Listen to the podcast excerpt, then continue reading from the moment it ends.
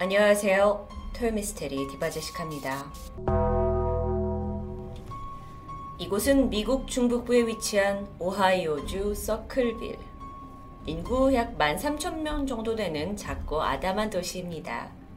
1년에 한 번 열리는 호박 축제가 이곳의 유일한 이벤트일 정도로 소박하고 평화로운 날이 계속되는 곳이었죠.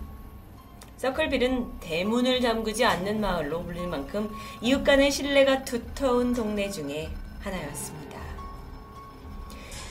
이 마을에서 학교 버스 운전기사로 일하고 있던 메리 길리피스. 그녀는 다정한 남편 론과 사랑스러운 딸과 함께 살고 있었습니다. 어느 날 그녀가 퇴근을 하고 집으로 돌아오는 길에 집 앞 우편함을 확인했죠. 전기요금, 세금 청구서, 광고 전단지까지. 그런데 여기서 낯선 편지 하나가 보였습니다. 서클빌에서 약 40km 정도 떨어진 도시 콜룸버스의 도장이 찍혀 있는 봉투였는데요. 누가 보낸 건지 발신인의 정보는 비어 있었죠.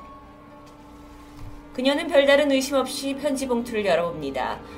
그리고는 이내 손이 덜덜 떨리기 시작했습니다. 편지에는 손글씨로 아주 충격적인 내용이 적혀 있었는데요. 실제 편지 내용입니다. 메시와 헤어져. 그에 대한 거짓말은 하지 않는 게 좋을 거야. 나는 네가 어디 사는지 알고 있고 너를 쭉 지켜보고 있으니까. 아 그리고 너한테 아이가 있는 것도 알고 있어. 이건 장난 편지가 아니니까 심각하게 생각하는 게 좋을 거야. 그리고 곧 모든 사람들이 이 끔찍한 사실을 전부 알게 되겠지. 이게 도대체 무슨 말일까요? 그리고 그녀는 왜 이렇게 동요하기 시작했던 걸까요? 편지에 등장하는 메시. 그는 바로 메리가 근무하던 지역의 교육감이었습니다. 그리고 정말 충격적인 사실은 바로 메리와 메시가 그간 부적절한 관계, 즉 불륜을 저지르고 있었다는 겁니다. 편지를 쓴 사람은 이 사실을 알고 있는 듯 했고 메리는 이제 걷잡을 수 없는 두려움에 휩싸였겠죠. 우선 그녀는 남편 론이 이 사실을 알아차릴 수 없도록 편지를 은폐하게 됩니다. 그런데 얼마 후 비슷한 내용의 두 번째 협박 편지가 도착했고요. 메리는 어찌할지 모르고 일단 편지를 다시 한번 숨기게 됐죠. 그러던 1977년 4월 6일 그녀에게 단 한 줄이 적힌 세 번째 편지가 도착합니다. 이건 너한테 주는 마지막 기회야. 메리는 두려웠고 어찌해야 될지 몰랐지만 일단 편지를 보낸 이가 누군지 알 수 없었기 때문에 또 무엇을 해야 할지 모르고 시간이 흘러갑니다.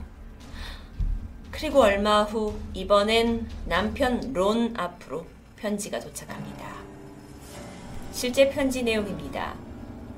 당신의 부인이 메시와 바람을 피우고 있어. 지금 즉시 교육청에 전화해서 둘의 관계를 알려. 그렇지 않으면 네 목숨도 위험해질걸? 편지를 받은 남편은 혼란스러웠겠죠. 도대체 누가 이런 편지를 보낸 건지, 그리고 무엇보다도 이 두 사람의 관계를 폭로하는 걸 원하고 있고, 그렇다면 내 아내가 바람을 피고 있다는 거. 하지만 론인, 론은 이게 사실인지조차 확신할 수는 없었습니다. 아니, 아내 쪽에서는 편지에 대해서 얘기를 했더니 나는 절대 바람을 핀 게 아니다! 라고 강력하게 반발하고 있었기 때문이죠. 남편으로서는 발신인도 없는 편지 한 장으로 아내를 감히 의심하고 교육감을 고발한다는 건 결코 쉬운 일이 아니었습니다. 그런 혼돈 속에 2주라는 시간이 흘러갔고 또다시 론에게 편지가 도착합니다. 당신은 2주 동안 아무것도 하지 않았어.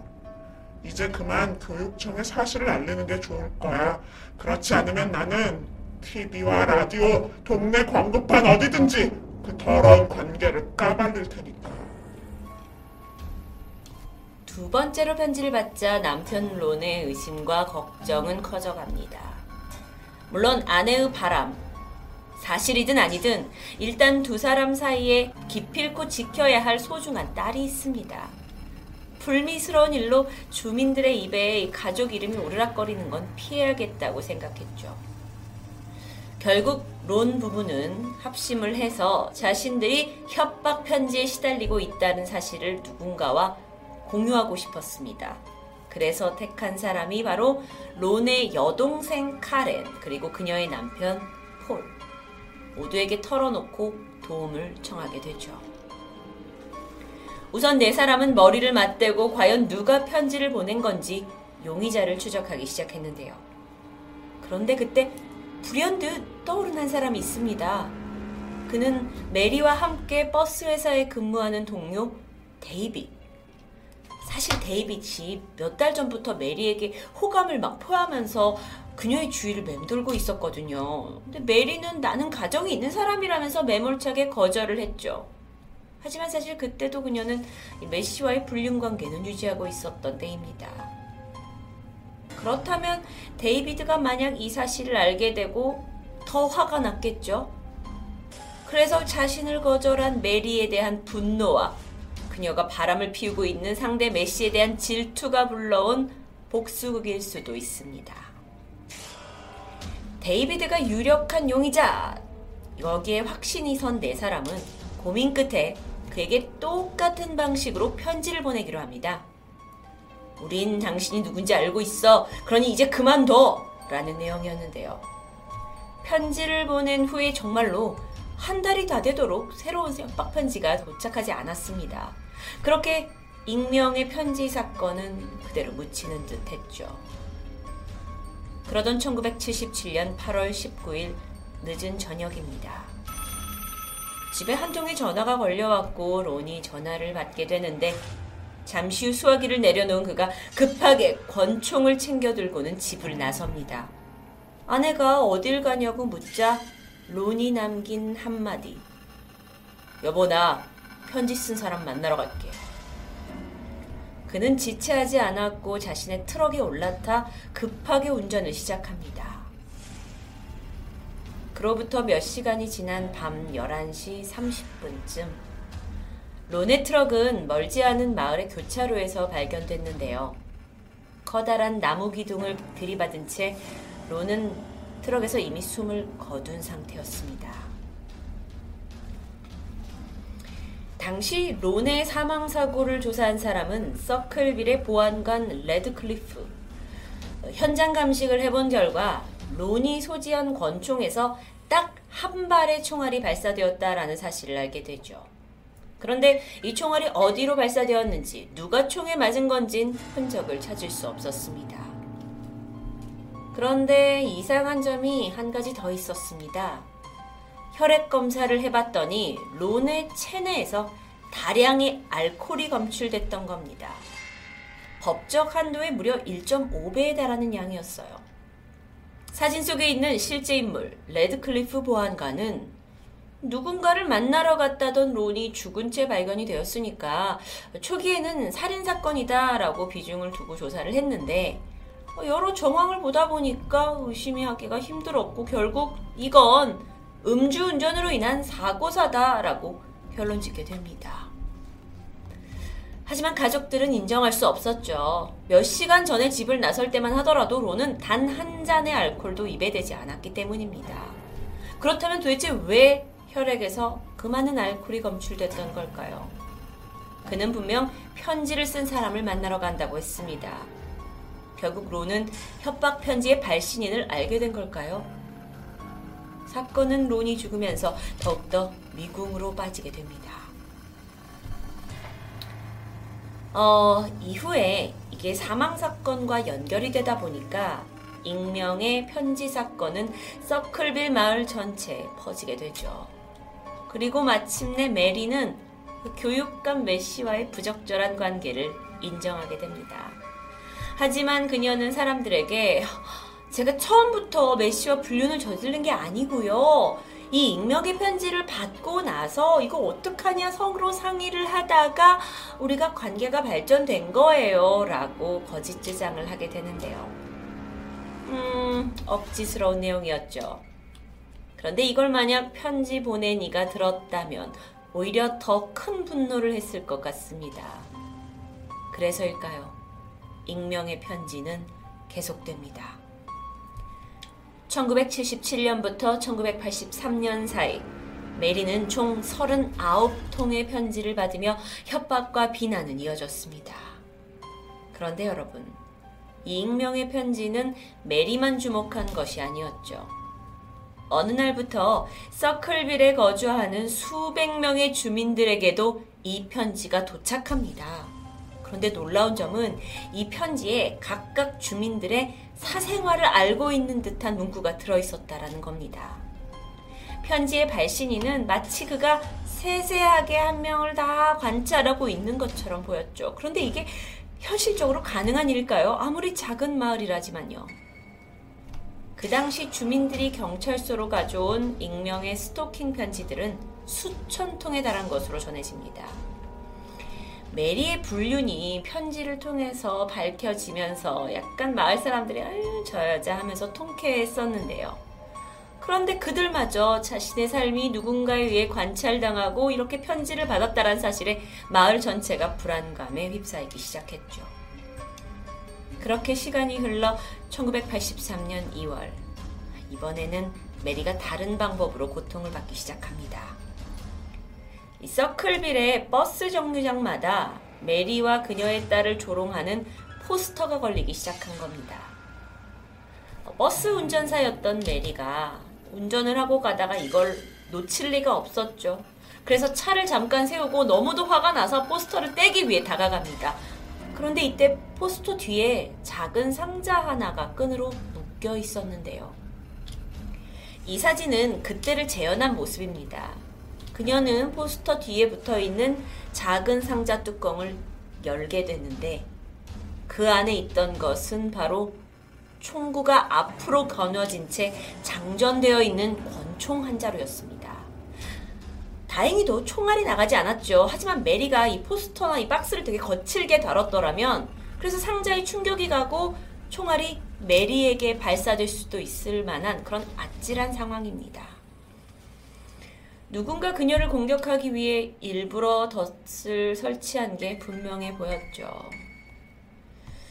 이건 살인 미수가 될 수도 있습니다. 보안관이 출동을 했고 권총을 살펴보던 중 수상한 자국이 발견됩니다.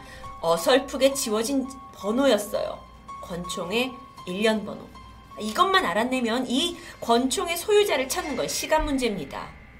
그렇게 번호를 추적해서 소유자가 밝혀졌고 그는 바로 폴 프레셔. 에? 아는 사람입니다. 바로 사망한 론의 여동생 카렌, 그녀의 남편 폴이었습니다. 여기서 갑자기 폴이 왜 나와요? 메리와 론이 협박편지 처음 받았을 때 같이 해결을 해보자면서 상의를 했던 가족 중에 한 명이기도 했죠. 그런데 이 총이 폴의 것으로 밝혀집니다. 그렇다면 포스터를 붙인 것도 편지를 보낸 것도 폴인 걸까요? 폴은 혐의를 완강히 부인했습니다. 내 권총은 도난당했다. 누군가 자신에게 누명을 씌우려고 이러는 것이다. 물론 그의 말에도 일리가 있긴 합니다. 어, 쉽게 가족 간의 사이였는데 갑자기 폴이 범인이 된다라는 건 조금 이해하기 힘들고 누명을 썼을 가능성도 충분히 있었죠. 그런데 보안관에게는 권총이 유일하면서도 확실한 단서입니다. 그러니까 폴이 용의선상에서 쉽게 빠질 수 없겠죠. 아, 게다가 하필 권총 상자가 발견된 날 폴은 출근을 하지 않았기 때문에 의심은 더욱 가중됩니다. 설상가상으로 보안관은 폴의 필적을 검사를 했고 이 필체가 그동안 서클빌에 왔던 협박 편지와 동일하다라는 결론을 내놓게 되는데요. 아니 근데 이 필적 감정을 하는 방법이 좀 이상했습니다. 폴한테 서클빌에 도착한 이 편지를 주고는 이것과 최대한 비슷하게 써보라고 해요. 그래서 필적 검사를 해봤더니 그것도 정확도가 어차피 56%밖에 나오지 않았습니다. 하지만 이건 재판에서 증거로 받아들여졌고 결국 일주일 만의 수사 끝에 폴은 살인 미수죄 25년형을 선고받습니다. 이거 후다닥 후다닥 지나가는 것 같죠? 정말 그가 범인인지 범인의 어떤 덫에 걸린 건지 여전히 의심스럽지만 어쨌든 협박범이 잡혔다는 소식에 서클빌 주민들은 일단 안도하게 됩니다. 그런데 얼마 후 편지가 다시 도착합니다. 발신인이 없었고요. 스토킹한 내용과 함께 성적으로 노골적인 내용을 포함한 협박 편지가 다시 날아들었죠. 그날부터 서클빈 주민들은요, 또 같은 편지를 계속해서 받게 됩니다. 익명의 편지, 스토킹의 내용, 협박, 마을 사람 다요. 그러니까 이게 뭐예요? 폴은 잡혀 들어갔는데, 분명 감옥에 있는데, 그가 그럼 감옥에서 이 편지를 썼을까요? 죄수가 쓰는 편지는 검수되기 마련입니다. 그래서 이건 그가 몰래 보냈다는 건 말이 되지 않아요. 그리고 그 안에는 이 마을 사람들의 일거수일투족을 본 듯한 흔적이 남아 있습니다. 결코 폴 일리가 없겠죠.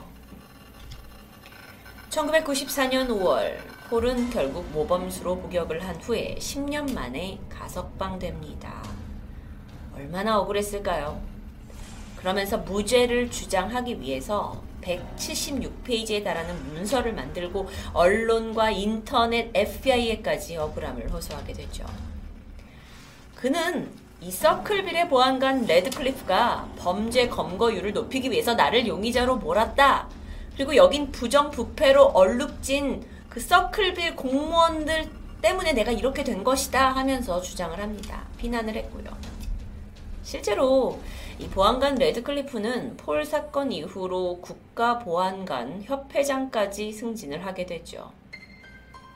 폴. 2012년 그는 70세의 나이로 사망을 하게 되는데요. 마지막 순간까지 자신의 억울함을 호소하며 세상을 뜨게 되죠. 한 평화로운 작은 마을을 혼란과 불안, 공포로 몰아넣은 편지. 누가 보냈는지는 끝끝내 밝혀지지 않았습니다. 이게 단순한 장난이라고 하기에는 너무도 방대했고 치밀한 사건이 아닐 수 없었는데요. 그렇다 보니까 많은 사람들이 지금까지도 이 미스테리, 서클빌 미스테리를 풀어내려고 다양한 추측을 내놓고 있습니다. 그 중에 마틴 이안트라는 사람이 있습니다. 그는 이 사건을 아주 오랫동안 조사해온 기자였는데 폴이 수감이 된 이후에도 계속해서 서클빌 편지 미스테리에 대해서 집중해서 조사를 하다가 꽤 합리적인 용의자를 지목하게 됩니다. 그가 가장 먼저 지목한 사람은 바로 그 초창기에 메리한테 막 집적됐던 남자 동료 버스 기사 데이비드였죠. 뭐 질투심, 분노, 이게 도를 넘어서서 결국 서클빌 주민들한테까지 수천 통의 편지를 보낸 것이다? 음. 하지만 데이비드는 1990년대 이미 아동 성범죄 혐의로 이 경찰이 수배가 내려졌고요. 1999년 자살한 것으로 밝혀졌습니다. 그가 아니라면 또 다른 용의자는 누구일까요? 바로 주민들에게 이 스토킹 편지를 발송하고 메리를 저격하는 권총 상자까지 설치한 또 다른 용의자는 바로 론의 동생이자 폴의 아내 카렌이라는 주장입니다. 사실 카렌과 남편 폴은 오빠 론이 사망한 이후에 이혼을 한 상태였습니다. 그런데 두 사람의 이혼 사유가 다름 아닌 카렌의 외도, 다른 남자와 바람을 피우는 사실을 남편에게 들킨 이후 어쩔 수 없이 이혼을 당하게 된 거죠. 이걸 조사했던 마틴에 따르면 지난 1983년 메리를 노리는 그 권총이 발견됐을 당시 폴의 재판에서 밝혀지지 않은 사실이 하나 있었다고 합니다. 메리가 권총 상자를 발견하기 20분 전, 이 수상쩍은 남자가 상자를 하나 설치하는 것을 목격한 버스 기사가 있었어요. 그런데 그 수상한 남자 옆에 노란색 스포츠카가 세워져 있었다고 증언합니다. 그런데 이 작은 마을에서 그렇게 튀는 색깔의 차량은 흔하지 않아요. 폴의 차는 아니었죠. 자, 그럼 이런, 이런 생각이 듭니다. 아니, 이런 중요한 진술이 왜 폴의 재판에서는 묵살되었을까? 그 부분은 여전히 미스테리합니다. 마틴의 입장에서는 그때 그 수상한 남자가 카렌의 내연남이라고 주장합니다. 카렌의 주변인 중에 노란색 스포츠카를 소유한 사람이 있었고 또 폴의 권총을 훔치는 일 또한 카렌이라면 가장 쉬웠을 것이라는 추정이었어요. 사실 모든 게 좀 들어맞기도 합니다. 게다가 서클빌에 도착한 익명의 편지들 중에 손으로 쓴 게 아닌 이 타자기로 쓴 편지들도 꽤 섞여 있었는데요. 카렌이 폴과 이혼을 할 때 나는 책을 쓸 거라면서 폴의 타자기를 챙겨갔다라는 증언도 이 주장에 힘을 실게 됩니다. 심지어 카렌은요, 이 간통으로 인해서 이혼을 당했잖아요. 그러면서 양육권, 재산, 이걸 폴에게 다 뺏긴 상태였습니다. 따라서 이걸 되찾기 위해 전 남편 폴을 용의자로 몰아갔다? 라는 건 꽤 그럴싸한 범행 동기가 되겠죠. 실제로 폴이 수감된 후 카렌은 양육권, 재산, 심지어 그의 연금까지도 가져가게 됩니다. 물론 이 주장에도 함정은 있습니다. 아니, 그녀가 바라던 대로 전 남편 폴이 수감이 됐죠. 그런데 이후에 편지 계속 왔었어요. 그걸 편지를 보낼 이유가 전혀 없잖아요. 게다가 자신의 오빠를, 그 론을 괴롭히는 편지를 보냈다? 그 이유가 뭘까요? 이건 어, 카렌의 단독 범행이라고 보긴 좀 힘들 것 같은데요. 그렇다면 카렌이 그냥 익명의 편지 사건을 이용해서 어, 뭐 이혼해서 뺏긴 것들을 해결하고 뭐 그렇다면 실제로 이 익명의 편지를 보낸 또 다른 용의자가 있다라는 건데 복잡합니다. 27년간 계속된 서클빌의 미스테리한 편지. 불륜, 치정, 스토킹, 음모, 경찰의 부정, 부패까지 정말 여러 가지가 복잡하게 얽혀 있어서 마치 한편의 영화처럼 느껴지기도 하는데요. 안타깝게도 서클빌 미스테리는 여전히 미제로 남아 있습니다. 이 혼란함 속에서 한 가지 분명한 게 있습니다. 사건의 발단이 된 것은 외도, 라는 인간의 비뚤어진 욕망 아닐까요? 사랑의 불장난이라고도 부르는 한 남녀의 부적절한 관계가 평온했던 가정과 이 마을을 지옥으로 만들었습니다. 토요미스테리 디바제시카입니다.